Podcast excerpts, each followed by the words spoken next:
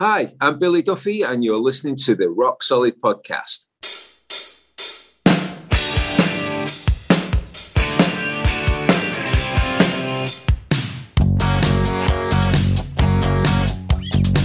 Make me a deal and make it good for me. I won't get full of myself, 'cause I can't afford to be. Is small town music, this is big town music. He's ahead of his time, you know, but he can't use it. If only he could prove it. Well, tomorrow's just a song away, a song away, a song away. Hey, everybody, welcome to Rock Solid, the comedy podcast for all things music, both new and classic. I'm Pat Francis, and joining me in the Zoom room today, he's best known for his work as a songwriter and guitarist for The Cult, but today he's here to talk about the second album by his other band, Color Sound. Please welcome the incredible Billy Duffy. Hello, Billy. How? howdy. How are you doing? I'm good, man. Good. No complaints. No complaints at all. Are you in Los Angeles? Is that where you live right now? Um, I live well. I'm yeah. Technically, I live between Los Angeles and England. Yes, I'm spending actually a little more time in the UK of late, hmm which is germane to talking about color sound and stuff. But uh, I've yeah, I just sort of been drawn back to the UK a bit more the last few years and started in, increasing the amount of time. You know, as I'm getting older, I don't Yeah. know. Well, so, so yeah, yeah, I'm in LA. When I'm in, in, in I'm in LA at the moment. Yeah. Well, these these last few years, if I could have gone to the UK, I might have done that too. Uh, yeah, sure, sure. Um, Oh, Billy, let's talk about this uh this new album, Color Sound 2. It's, yeah, yeah, it's going to come out July 16th. yes, yes, yes. And now you did a Color Sound uh, 1, but that was 22 years ago. Why so long between albums? Um, well, it was a bit, um, you know, well, life got in the way. You know, me, me and Mike's um, uh, day jobs sort of rekindled very shortly after Color Sound. We did that thing in the '90s in the UK, and um, we've basically, I've been pretty much been active with with the cult um, in this last 20 years there was a period when when I wasn't doing the cult again in the mid 2000s, but I was pretty much at that point ensconced living in Los Angeles, and Mike was kind of had got very busy redoing the alarm. He sort of reimagined the alarm Right. and also had his solo thing. When I met him, he was more doing um, in the 90s. He when we did Color Sound One, Mike was really more doing a solo thing and establishing himself as a solo artist. But I think doing a band again um, with me with Color Sound, even though it was only for a couple of years, rekindled that the positive aspects of being in a band with him. Because obviously, you've heard probably from a lot of musicians that it is a challenge over time to keep a band together. And Sure. you know, hats off to any musician, uh, especially if they achieve any degree of success and financial security. Um, they don't tend to put up with what they might have put up with when they had to, you know. So, Right. you know, my I think I think Color Sound, that original thing, uh, rekindled Mike's desire to be, you know, um, part of a band and contribute in that way, as well as having a solo career. And that's kind of what, from his point of view, that's what ended up happening. And for me, you know, the cult just kind of uh, popped back into action. So uh, it was funny. I mean, I think probably the music on the first Color Sound record, which um, still sounds pretty fresh because it's just basic, you know, honest rock and roll songwriting. It's not trying to be anything that it's, you know, it's not. Um, it, it, it basically was an album that, from my point of view, it probably would have been a cult album. You know, my contribution to a cult record, obviously, um, and that was it. But I was very happy with it, and I was really happy with the the period hanging out with Mike. Um, you know, uh, because of the the basically it was a friendship, really. Well, Mike, uh, Mike and Jules have both been on the show, and there are not two nicer people than Mike and Jules Peters. I mean, just a fantastic guy. I, I would imagine working with him is just a blast. He he seems so positive and he's he's so prolific too. I mean, the guy is always writing and releasing new music. Yeah, yeah. I, I usually wind him up about that. I, I coined the phrase "the busiest man in rock." Um, I think with Mike, yeah, yeah. I, obviously, Mike and Jules. Anybody that knows them knows how great they are, and I think for me in the 90s when the cult kind of fizzled out in in 95 we it just kind of had run out of its steam we'd had a few unfortunate legal things you know even after grunge and and there was it just became untenable even though i thought we made a really good album in 94 um, the the eponymous cult album right. the cult the fan favorite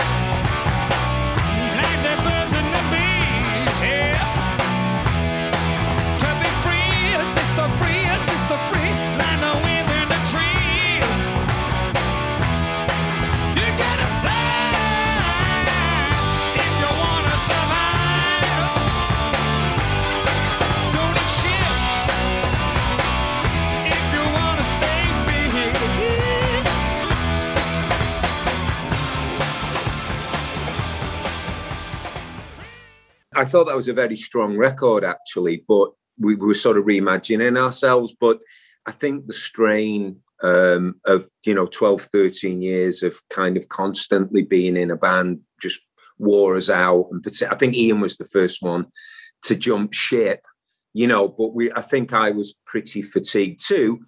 Although then I found myself in England um, in the mid 90s. Well, well, actually, what happened was we were in the middle of a tour and Ian kind of left the band, and I wasn't it was a bit traumatic because it's all I'd ever done since 1983. So, you know, it was like a 12 year consistent run of being a, a, part of this entity, and suddenly this entity no longer existed. And I was a bit lost. So I kind of was drawn back to the UK to kind of spend time with family and friends and things that had been somewhat neglected on my part. Right because I've been a touring musician, and I'm, i know you know any musician who's who's been fortunate enough to have any success. You do have to make some sacrifices, and being a homebody is one of them. You know, you can't do that and be successful True. as a touring musician. So that's what happened, and and in that period, I was back in the in England trying to just find out like you know who Billy Duffy is, rather than I'm Billy Duffy of the Cult. Right. You know, changing my uh, handle um, that's when I ran into Mike and just doing stuff in England. It was very low pressure and casual, and I think that's what was uh, um, also was very attractive to me. You know, but Mike and Jules do emanate quite a lot of light and positivity, and they sure do. I think most people are aware of their their own stuff with cancer by now, so you know their their um, approach to life, you know, is somewhat you know grasping it with both hands and uh, keeping busy. You know people without cancer should live the way they're living uh, with cancer. Um, yeah, yeah, absolutely, absolutely. It's a it's a very positive thing, and that you know it just was the right thing for me at that time. Yeah, you know, um, and and and it just sort of fell into place. There wasn't any real work involved. It just emanated from a friendship with Mike, and that's what Colour Sound was. And then, unfortunately, I had a very very difficult decision to make when I got a phone call in 1999 about getting the cult back together and um, you know um, well it, well it, it, was a difficult decision and it wasn't a difficult decision because i don't regret it. Right. You know with, with the cult have had an excellent 20 odd years since that time as well. So in a way i'm, I'm fortunate to have gotten both. Yeah i mean you know?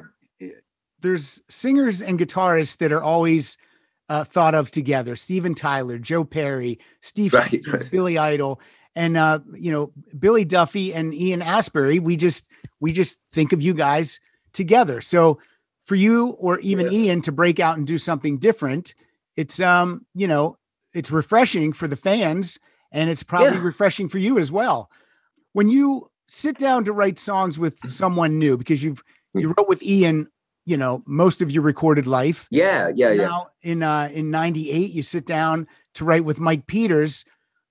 Do you have to get along socially and politically and does all that stuff have to gel before you can sit down and pick up the guitars together or is music can music be the bond um, I think I think I think that's a very good question, and I think the answer to it, unfortunately, is both of the things. Okay. You can operate on different levels. I know many successful bands where the primary writers have what I would call a very good working business relationship and I would also say that there are a lot of bands who whose you know the creative center of it are, are, truly close friends. I think the the former is is more real than the latter. I think that when you're all in the back of the van together, you know, sharing hotel rooms and those experiences when you're young men, um, I think things change as you become an adult. Hopefully, they do yeah. it would be pretty sad to behave like a 23 year old when you're in your 60s. I don't know, or fun, or both. I don't know. Um, but I think you know, growing old with a degree of um, you know dignity is good. But yeah. but you know, sure. but doing it, there's a great way. You know, if you look at this, many artists who've shown us recently that you can still maintain a great career um, you know, when you get quote unquote older. It's it's not what it was. You know, we're we're kind of uh, the the lines have gotten a little blurred. So, but it's a lot of fun. And that, by the way, that's not to say you know when bands do that. You know, Mike left the alarm. Sure. Because he couldn't get along with the guys or certain elements or the thing of the alarm. It's not like I, you know, me and Ian have a really good relationship. Um, and it's endured, you know, almost 40 years. And and and in the essence, at the beginning of the call, you know, Ian and I were just two guys who had a, a vision and a kind of a dream to do a band. And we were both fortunate that we ended up realizing that dream to a lesser or greater extent, you know. Yeah. Um, and and so and then you know then you have to roll your sleeves up and do the work.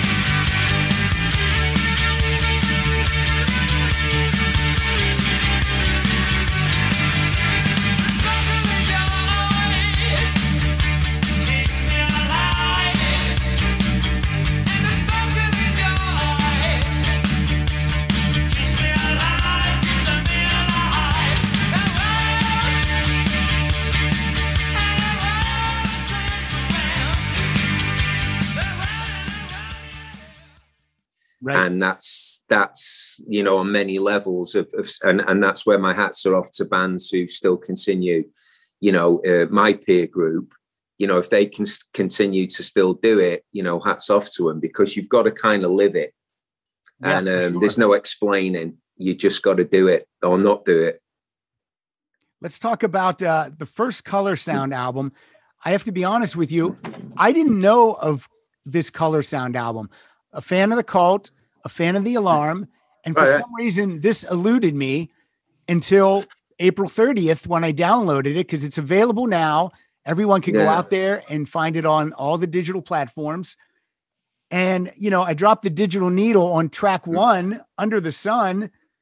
We immediately get a signature Billy Duffy guitar intro.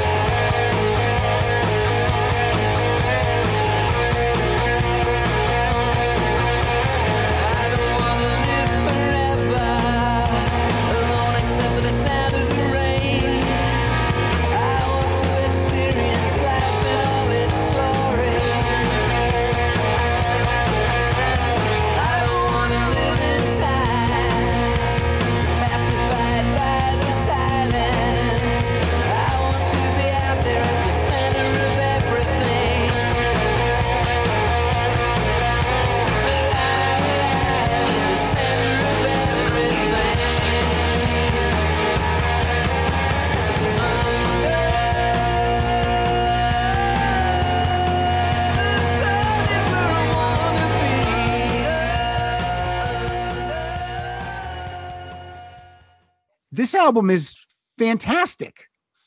I mean, well, thank you. Yeah, yeah. I, I, I mean, thank you. Um, it was done, you know, it was done out of a spirit of friendship and very, for for Mike and I, it was in a, in a spirit of kind of um, hands-on, do a DIY kind of thing, which was refreshing after being, you know, involved in the eighties in a kind of a. Uh, both of us were in somewhat of a corporate situation. Sure. I mean, uh, the cult, the cult's always been on beggars' banquets, so when I say corporate, we've the cult had to you know work with corporate partners, but really in essence we, we were always with beggars. So we've had a great deal of control over our musical output. But but with me and Mike, it was very much a DIY project. It was kind of funny. I mean, we literally were recording some stuff. I, I'm not Mike has a slight better memory than me about what actually happened, but I do remember recording up in a guy's like barn up on the side of a mountain in Wales for real. And you know, he was a the owner was always out cutting up trees to put on his stove to keep the place heated because the heating was like windfall logs from trees and and and it was just a good vibe and very refreshing and different for me that and, and what I needed at the time. And the so, the songs were, were really good. You know, we we we the, the chemistry was there. There was excitement from my to work with somebody you know, uh, different, and uh, and vice versa. You know, it was just a refreshing change, you know, for both of us at, at that time. Across America, BP supports more than 275,000 jobs to keep energy flowing. Jobs like building grid-scale solar energy in Ohio and producing gas with fewer operational emissions in Texas. It's and, not or. See what doing both means for energy nationwide at bp.com slash investing in America. Well, and I've seen interviews where Mike talks about how Color Sound is a is a guitar driven rock band, and he uh he compares you to Tony Iommi and Steve Jones in some of these interviews, and uh and I he's not wrong. Uh Billy, you have a guitar tone that's all your own. And you're just well, thank you. guys like if I hear a song and it sounds like Billy Duffy, when I check the credits, it's Billy Duffy. So, well, uh, thanks. How do you come up with it? How does that happen? How do because I mean, all guitarists don't have it, but there are guitarists that do. The Edge and Brian May from Queen and and and Billy Duffy. I mean, you guys have your own thing. I, am I'm I'm I'm in very heady company there with all those names you've mentioned. Um, thank you. I do understand what you mean, yeah. and obviously at a phase of my life, I've been kicking around a while now, and I've probably spent a little more time reflecting. And I just think with all of those guitar players that you mentioned, possibly with the exception of Brian May, who I only found out recently his dad was a ukulele player. I used to just know that Brian May was got the most phenomenal guitar sound I've ever seen. Right. Uh, next to Steve Jones. Sure. Those are the two. And, and I saw them within a year of each other in the 70s play live. And, um, but I, I think that that's one of the things that's most important for young guitar players is to, to create your own sound and and and you know you best kind of in in some ways it's luck and happenstance and circumstances with what guys you play with and that stuff. Um, but but one of the things that occurred to, in england when i was growing up because of punk rock um, i left high school when punk pretty much blew up in england in 77 uh, and and and so did mike right? So mike's a little bit older than me but in essence we were both fans of punk rock that learned to play. And I think that the punk thing was that you don't need to be able to play every single Black Sabbath riff or every single song to be in a cover band. You kind of did that for fun if you wanted to learn them, but it, there wasn't that culture of I'm in a covers band and I'm playing tunes and learning my craft by copying the work of other people. It was kind of the rule book got thrown away for a few years, and it was just like three chords, a haircut, and some tight pants, and and get on with it. Yeah. And I believe that that foundation was different. So for the Edge, you know, I mean, clearly, if you look at all the, you know, what I consider to be a lot of the great guitar players, you know, the, you know, Charlie from the Simple Minds, um, Will from Echo and the Bunnymen, the guys in the Psychedelic Furs, anybody who was being progressive. I mean, there's many, Geordie from Killing Joke, um, all of the guys. I lumped us into this thing of we were the fans of punk, but we wanted to do something different, and we went on a. Each guitar player was like, well, I'm not going to just do what Steve Jones did, or Mick from the Clash, or Brian James from the Damned so we all started looking for different things. I happened upon a Gretsch because I was kind of into rockabilly a little bit as more of like a fashion thing. When the Stray Cats came to town, I was in London. I met Slim Jim. I I always used to like rock and roll. Um, when I was a little kid, my bro- older brother had kind of rock and roll records, and so it's happenstance, and that foundational stuff was is different. So to answer your question, I think that with, with that in mind, the game was always to come up with your own stuff and your own style and be experimental and fearless. And don't worry that I can't play Black Dog by Led Zeppelin, right. which I used to worry greatly that I couldn't play Black Dog by Led Zeppelin. And now I'm here by Queen.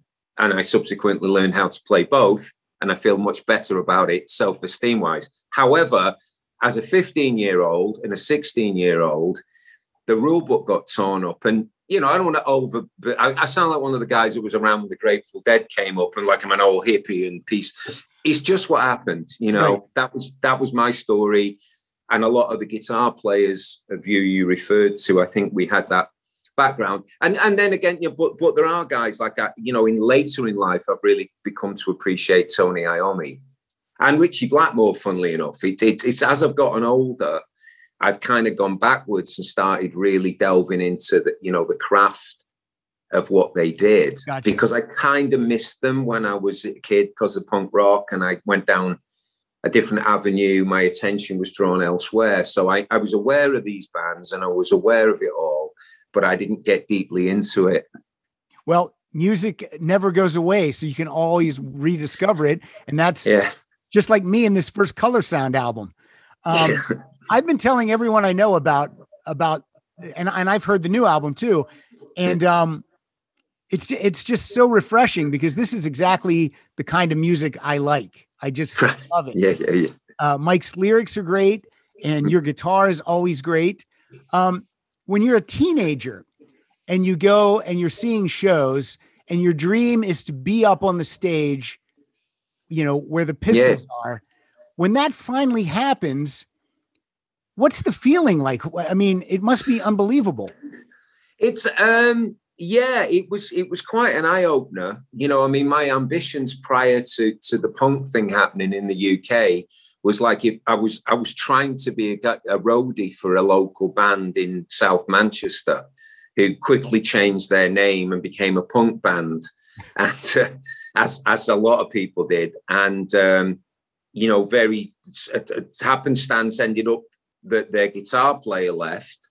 And they said to me, You look pretty cool. You can play a bit. You know, I was like 15. They said, Do you want to join? And I auditioned and I got in the band. And um, that's how it happened for me. Prior to that, my only experience had literally been playing an old folks' home, gotcha. seriously.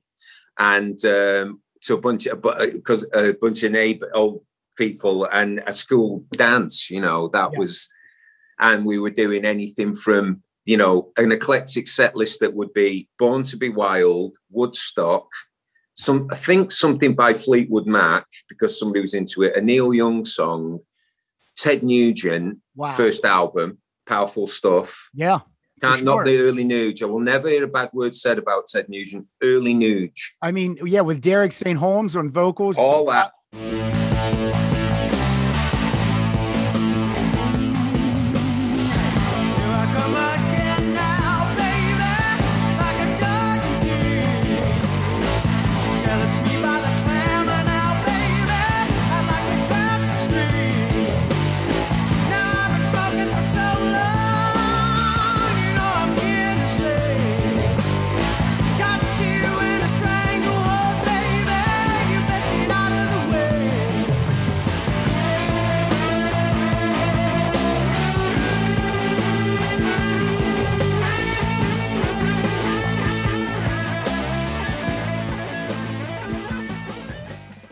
Those albums are fantastic. Yeah, the early stuff, peerless, sonically, simple, direct, great, you know, blah, blah, blah.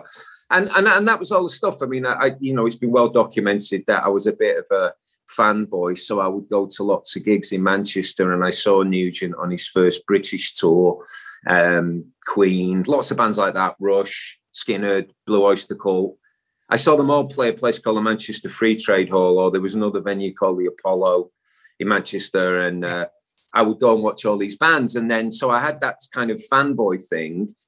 And um, then, then punk happened, and that, that that was the stepping stone to make that some sort of reality for a lot of guys. You know, for me, Johnny Marr, obviously, who, who from the Smiths is, uh, and many other bands, has been, um, you know, a close friend of mine since we were at, you know, different schools together. When you you say uh, uh when you use the word fanboy, would yeah. you would you try to meet the artist after the show too? Did it go that far, or you were just a fan of the music? No, no, no. I wasn't like no, I wasn't into being a stalker or a, um, I didn't want to meet them or you know get wrap my arm around them and you know even if there had been a camera in those days, which there might have been Polaroids, right? And I might have been able to steal one. No, it was never my thing. I like to look at them. Mm-hmm. I remember I used to go. We'd get off school and we'd go into the centre of Manchester and we'd hang around backstage at the Manchester Free Trade Hall, and you would the car would pull up with the rock star, and they would they they'd take four paces from the car door to the stage door, and we would just stand there. I remember seeing Willie DeVille from Mink DeVille. Oh, nice. Now, remember, I'm from a working class South Manchester estate, whatever the hell I looked like in those days. And out walks Willie DeVille with his, his whole New York and I, by the way, didn't even like Mink DeVille. They were supporting a band I like called Bebop Deluxe that were fantastic. Yeah. I didn't like Mink DeVille one iota, and I still really don't. But seeing him, I would, he looked like an alien to yeah, me. I was like, who is this being? He's got that swagger and that look, like it's when you, you know, he's, he's a, you know, so rock star. Yeah, he's a. That's what I mean. He looks like a rock star. Right. I mean, he just exuded and I used to kind of get off on that kind of stuff. And, you know, there was lots of stories. And then with the punk thing, I ended up meeting a bunch of musicians who were really cool. Um, there was a fantastic New York guitar player, and I just heard this on a podcast that I listen to a lot. Um, that, that a couple of guys I know uh, do, um, Gary Kemp and, and uh, Guy Pratt, the bass player who's played on everybody's record apart from a cult record. Um, but he, um, they do a great podcast. Anyway, they were referring to this guitar player called Greg Van Cook out of New York, who nobody's ever heard of. Okay. And he played on a Wayne County single. And the reason why I bring it up is I played this at my sixth form. Everybody got to play one song. And I can't really say the title because I don't know how PC this show is. Oh, you, you can say it okay so the so everybody's playing like stairway to heaven and playing like you know whatever fleetwood macs the chain or and then i walk in and i play if you don't want to fuck me baby fuck off by wayne counting the electric chairs if you don't wanna fuck me baby baby fuck off. If you don't wanna fuck me baby baby fuck off ain't got time for yesterday's news. Don't shoot me up with your bullshit blues. If you don't wanna fuck me, baby, baby, fuck off. If you don't want a piece of the action, baby, take a walk. If you don't want a piece of the action, Jools Holland played piano on it, which I just found out. I had no idea. The guy from Squeeze, who's yeah, gone sure. on to be, yeah, yeah, yeah uh, somewhat of a TV celebrity, and um, and this guitar solo still to this day was the most ripping. And I met the guy anyway. I met him when I was a kid, and they played in Manchester at a club called Rafters. And I met this guy, Greg Van Cook, and he had a black Les Paul custom, and um, I just was like blown away. And and I, so so in a way, I began to meet when the punk thing happened, the punk musicians were more approachable because they were playing clubs to two, 300 people. Yeah. Not theatres to 2,500 with, you know, it's a different level and they're much more accessible. They're just there. You can kind of walk in, and I met bunches of them. Um, uh, I met I met Jerry Harrison Harrington from the Talking Heads outside a gig. Um, they were playing at the Manchester University Students' Union, and the rule in those days was that an actual student had to sign you in to attend the venue because it's entertainment for the students. Right. And me and a guy called Stephen Morrissey, who went off to have quite a good career as a singer, um, were, were attending the show. We were stood outside on the steps and nobody would sign us in. Because and um, and why why did you guys look rough? Is that why? we just, I don't know what we looked like. We were a bunch of, you know, 15, 16, 17 year olds trying to combine thrift store chic to look like somebody from New York or London. And we were like wearing our granny's cardigans and stuff we could find in bizarre. Anyway, so Jerry Harrison walks us in. They were like, What do you mean you can't get into our gig? You want to come and see the Talking Heads? And, uh, and later in life, you know, I ended up getting to know Jerry really well, Yeah. and I actually sold him a mountain bike. So, uh, but it's a funny little thing. So that was very much my my background as a kid, and and and to get it quick it back to Colour Sound, I know Mike had a very similar experience as as a young guy, and he had like a punk band, and they kind of faked their way onto a Stray Cats tour by telling the Stray Cats they were the support band um, and the Stray Cats didn't really know. So uh, you know, they, we there's all that commonality um, of experience with me and Mike. You know, so that's kind of my side of the story and what it was like growing up for me, and you know, prior to getting in a band. so the songs on Color Sound 2 Yeah, yeah, all, all written by you and Mike. yeah, yeah, yeah. And um, when you guys write songs together, uh, is Mike all lyrics and you're all music, or is it a combo? Will you contribute lyrically? It, it's I don't write lyrics. I'm I'm the world's worst. That's that's my big disclaimer. I stay away from the written word. Um, I can talk for days, and I you have been known to write a riff or two, but I don't do the words part. So so with Color Sound, Mike Mike contributes. He has a couple of musical things that he thinks that might not suit the alarm or him. So if when he knew that there was a Color Sound thing in the offing, he just kind of said, "What do you think of this one?" and and that's how it worked. But it, it's mostly my music and and all his singing and lyrics, and and that's how we kind of. I think Mike more than me mentally, you know, he separates color sound off by with this band. I'm the singer. Okay. You know, he gets to just be a rock singer, not the leader or the you know head chef and bottle washer and all that. He just I sing in a band. This guy writes riffs. They inspire me. I write music. Um, I mean, I write lyrics and melodies, and that's how we do it. Very simple, and and it's funny. It's I'm sorry to ramble on a little bit, but No, it's fine. it, it's funny what you said. Uh, pardon the pun, no pun intended. There, they um, you mentioned about um, the kind of music that you like, and I think one of the things about Color Sound too was when me and Mike started. I sent Mike a riff that that you know wasn't deemed suitable for an upcoming cult record. Put it that way. It was possibly a bit too cult like which sounds like the most ridiculous thing to say in the world. But if you actually think it through, the last thing you want to do is parody yourself. Right. So, so, so, you know, I'll leave it at that. But it, there was some stuff that wasn't really kind of in the right mood for what is going to be an upcoming cult album whenever it gets finished, but it's it's in the works. And Mike was just vibed and literally sent me back. I had like a bit, and he he immediately wrote a verse, sent it back to me, and we were off and running. And that was Paradise.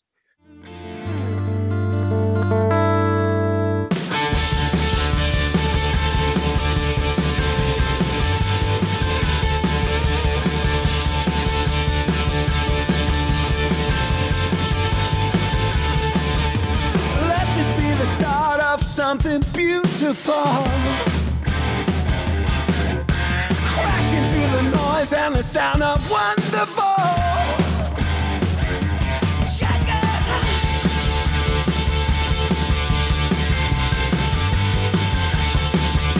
I can see paradise to the left of us.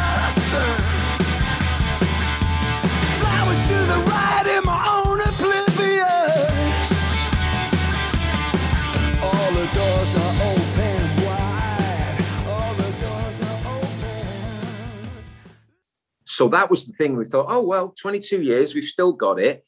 And we just wanted to make a very simple, straight ahead rock record for people who like simple, straight ahead rock records in very complicated times. Yeah. Me and Mike just said we want to make it sound, you know, as organic as possible, um, which doesn't mean to say that we're, you know, technophobes or anything, but the intention of the album, like the first Colour Sound album, was just to be an honest, fairly straight ahead rock and roll record um, but obviously, the songs shape it. You can't. You can have that as an intention. Then, if you write a load of folk ballads, you're not going to really carry out your intention. But that's where we were at.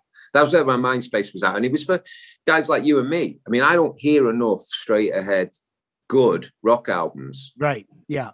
I really don't. There's just not. It's just a. It's a. It's not something that's around. So I thought, well, I can still feel that I can contribute um, something that is is is good enough to put out there to the public, then you know um, I'm happy to do it. And you know, in these circumstances, it was great. Yeah, um, is uh, one of my favorite straight ahead rock albums from this past year was released by Ricky Warwick of Black. Oh right, yeah. And Ricky's just fantastic. I love his music.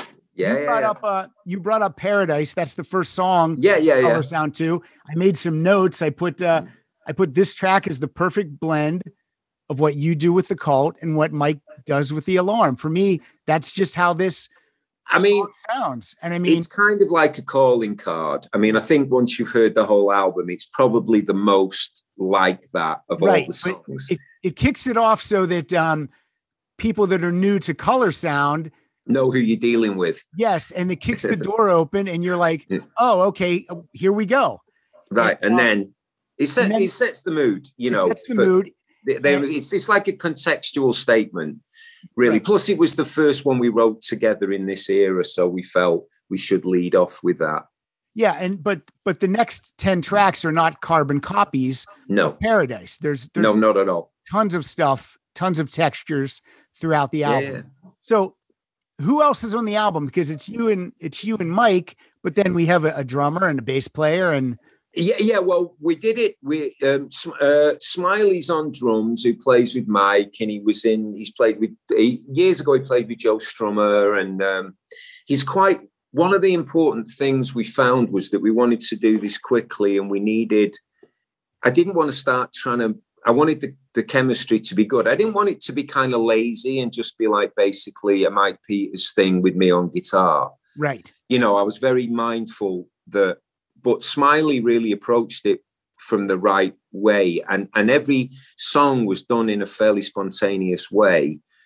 That we'd literally have the rough ideas. Me and Mike would have a, and then we'd sit together as a team. And the the the, the fourth member of the band was basically George, who is the engineer slash producer slash piano player slash bass player on okay. the. So George George did all of that, and um, it just seemed to be a, a, balance that worked and we just sit around and discuss how we were going to interpret the track um, and then go in and record it. Just kind of old fashioned you know it was it was just we sat around in the control room with acoustic guitars we'd heard everybody had heard the demo of the song and then smiley and and it just seemed to work you know and and and i was happy that it, it felt spontaneous and rock and roll and and and to me, it was also important. I think um, to have a certain Britishness to it, which I, I, don't know whether that comes across. I'm I'm not the best judge. Uh, no, I think a, it. Do, I I definitely think it does. Yeah, it's. Um, do you understand what I mean by I that? do. That I do know what you mean, and and I love I love British rock and roll. So, uh, no, there's definitely a difference between between this and I, I can't think of someone to compare it to, but yes, it definitely yeah. does. Yeah, um, yeah, that that was our intention was was to try and, you know, and it, well, it wasn't like it just was like, well, this seems to work, and you know, my I just always go with my gut. You know, mm-hmm. I was having a really good time. You know, Smiley's contribution felt right. George's contribution and George's role being the producer and bass player, um, and he's not really a bass player by trade, which I kind of like. I, I, like bass players who are not really bass players by trade, okay. um, which the bass players fraternity will hate me for. But I kind of like amateur bass players um, on my stuff. Um, because I don't know why. I just seem it seems to fit better. Um, but but George, George's role, he kind of disrupted a little bit. He didn't he didn't want it all to just be. He was the disruptor in the team, Okay. and he was kind of challenging me and Mike and saying, "Well, that bit's a bit, you know, ordinary. Have you thought about trying this?" And and and he he was a vital cog, you know, in the in the the process. And and any any band when when the when the functionality between the members is there would have that organically. So we were fortunate, you know, um, to have that.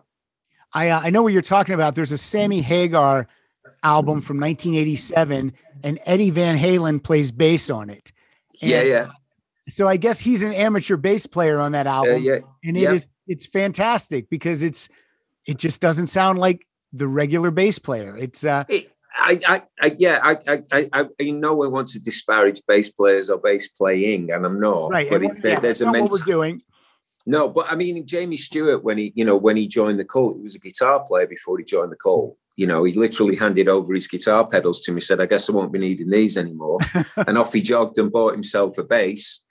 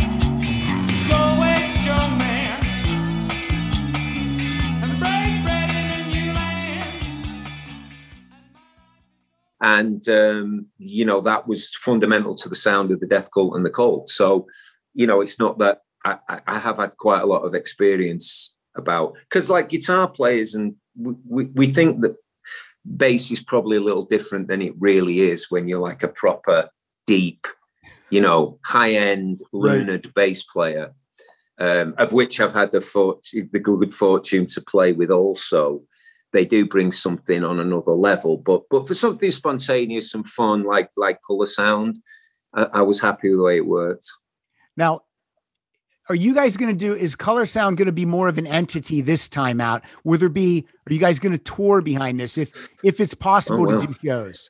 Um, I mean, we'd like to we'd like to play. We did play in the 90s Mhm. Um, you know, it, it, it, everything's so up in the air at the moment that, True. that all I could answer to that is, given the set of circumstances, um, not just in the world, but you know, me with the Cult, Mike with his ongoing stuff with the alarm, and the, I mean, he's the bus- literally is the busiest man in rock.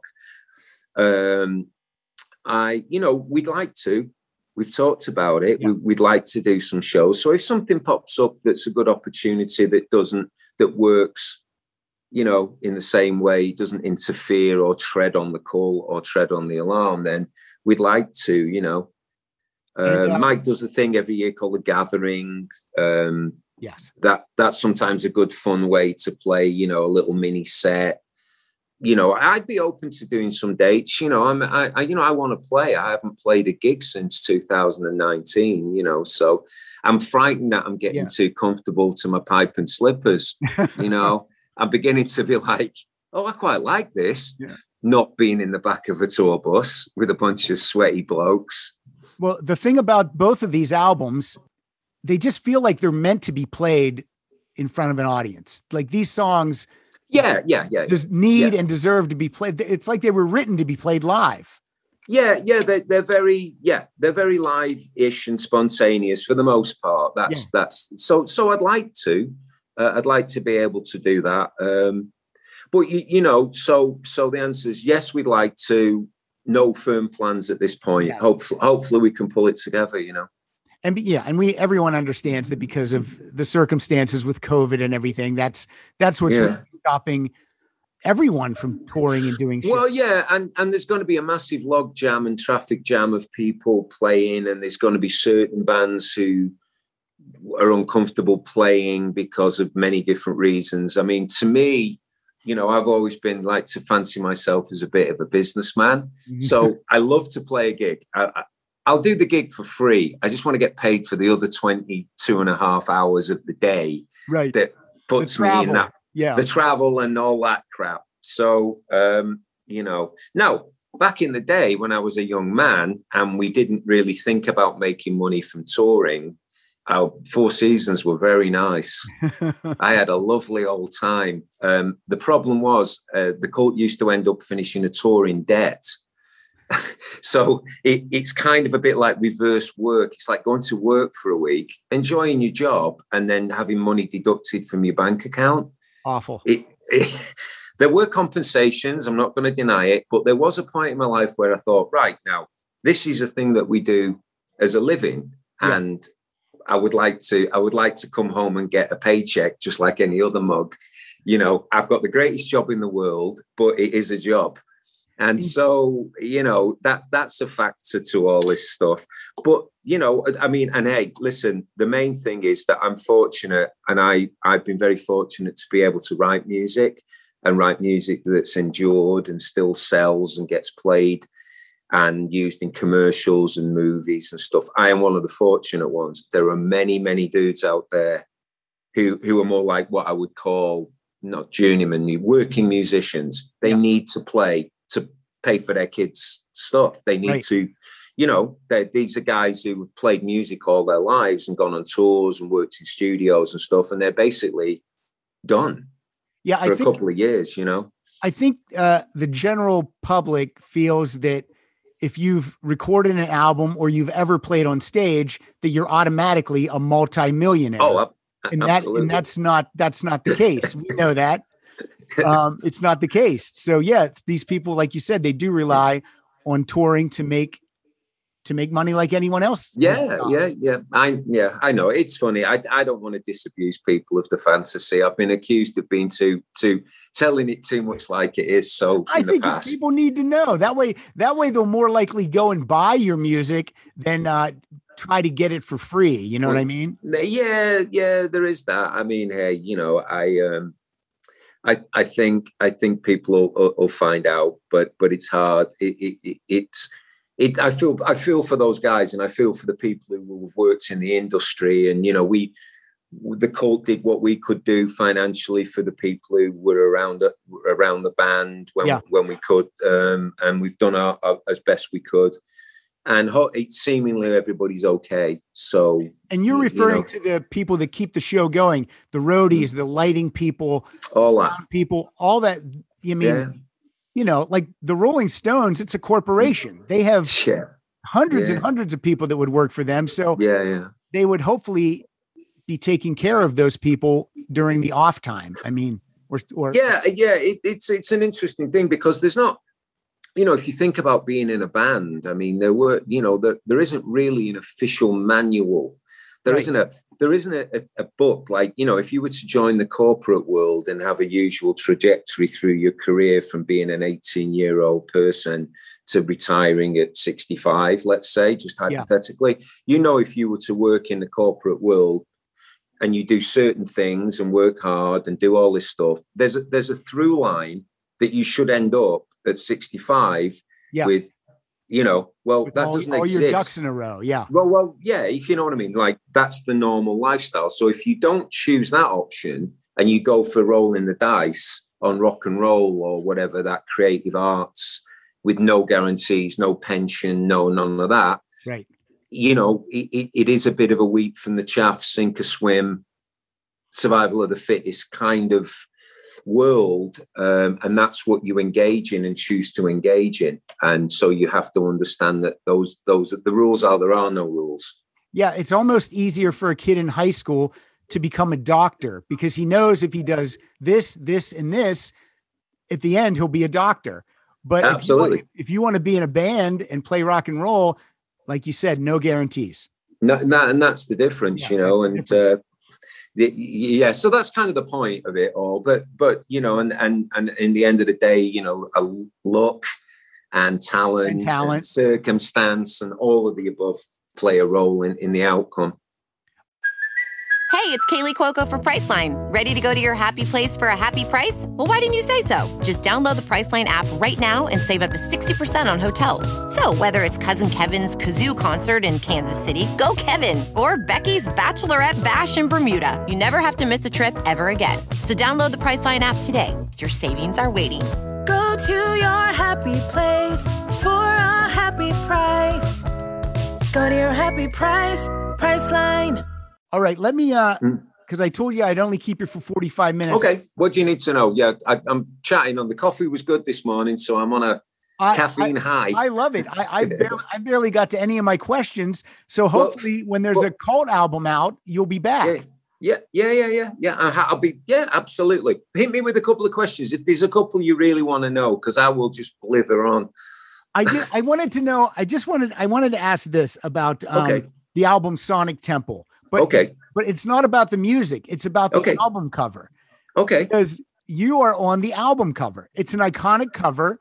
Yeah. How does the guitar player convince the singer that you should be on the cover? Or how does that work? Okay. Okay. Well, um, I have a, Ian Astbury's a very generous man and a very kind man. Um, I, I get, I, I'm more than happy to go on record and say that. Um, he's actually he is the front cover. The entire background is Ian's head and hair and a Oh. microphone. I got to look closer. Ah, you see, the three of us are on there, and Jamie's on the back cover. So that was the three members of the band at that time are on the sleeve. However, we did choose as a as a group to to go for an iconic guitar image. Once we realized the album was going to be what it was, Yeah.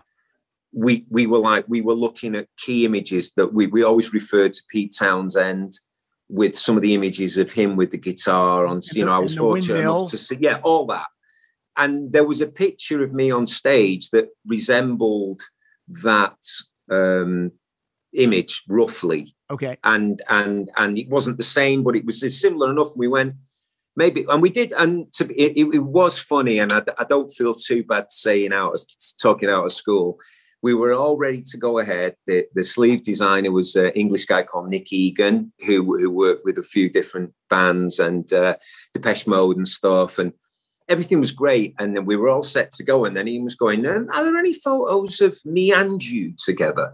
Like at the, the 11th hour he, he literally had a little lead singer wobble for about Yeah, yeah, two yeah. minutes and there were some photos taken where me and him were together and it didn't look anywhere near as good it just wasn't you know it, it, we wanted a stamp that said enter here all those who want to rock Yeah. and that's what that image you know it, if J- it's like the clash album where paul simonon is smashing up the bass Yeah. London it's kind of like a pink and yellow you know the all it was was we were looking for an image that sort of said you know this and pete townshend was one with the guitar. There was a there was a free album that had free live and it was just a eh, no it was the free story and it had like a um a, it was paul rodgers' mic and the drum kit and it, it was symbolic. I knew what i was going to get when i turned it on and that's all we were looking for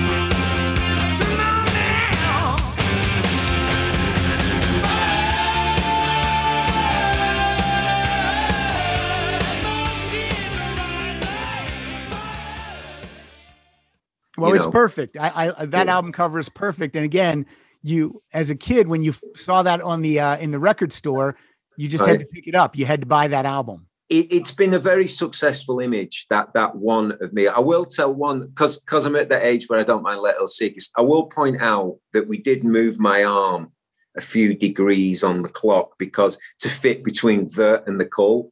Gotcha. It, it didn't. It wasn't actually where it was because it's actually. It, anyway, we moved it a little bit. These days you could do it on your iPhone, but but back in the day there was uh, cutting and pasting Oh, involved. Yeah, But that's the only little sh- um, shenanigans that went on.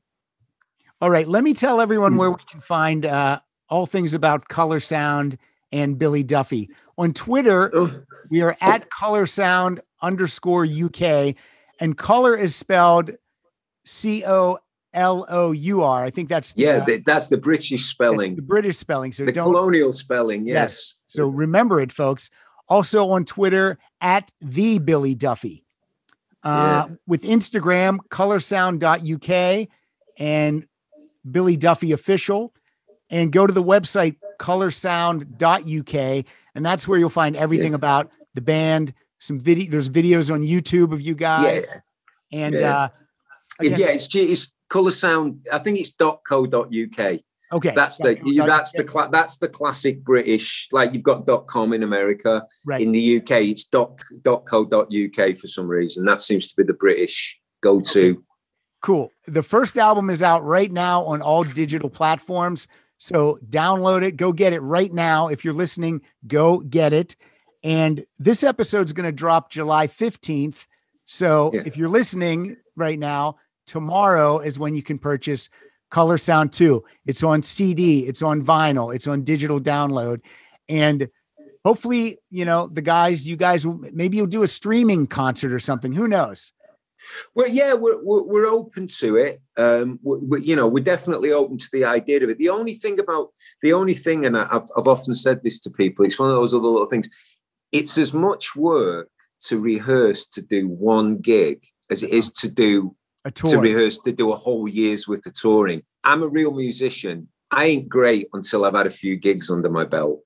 And neither's any real musician. And if you tell you they are, they're lying. You know, you need to get warmed up. You need to get into it again. So I'm always a little scared of doing those events. That makes sense. Uh, because I'm a bit of a perfectionist. So I want to feel that I'm as good as I can be you know, uh, but but that's just my own personal stuff. But I, I'm into doing something with Mike and Color Sound, absolutely. But it, it, it needs to be played live, so we'll figure it out at some point.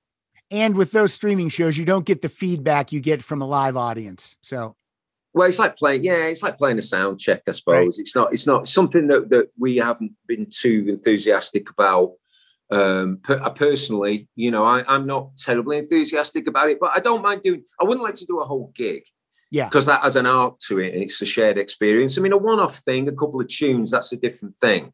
gotcha. But a whole trying to present a whole concert through a yeah, I'm not, I'm not, I'm not so sure that that's the greatest. Unless Well- you're going to do it like Kiss did it in New Year's Eve in Dubai, Go to Dubai and, and do, it, and do that's it right. That's doing it properly, yes. you know. Um, all right. We've already mentioned Paradise. So here's what I need from you, Billy. Yeah, I need a play out song from the new album, but not Paradise, since we've already talked about it. And I will drop that in okay. in the middle of the show. So, what song from Color Sound 2 would you like me to use as the play out song? Um, I think do um Revelation. Oh no, actually do do Lightning Strike. That's the second track. That's good. We just keep right. it rocking. All right, cool. So, thank you, Billy, for your time. I really enjoyed chatting with you. Yeah, it was Uh, a pleasure. And hopefully, when a Cult album comes out, we'll chat again. Yeah, and, yeah, And No I hope problem. to see I hope to see you out on the road as soon as that can happen. yeah, yeah. All right, man. Take With care. that, good chatting. Thank you so much. And everyone, please enjoy Lightning Strike.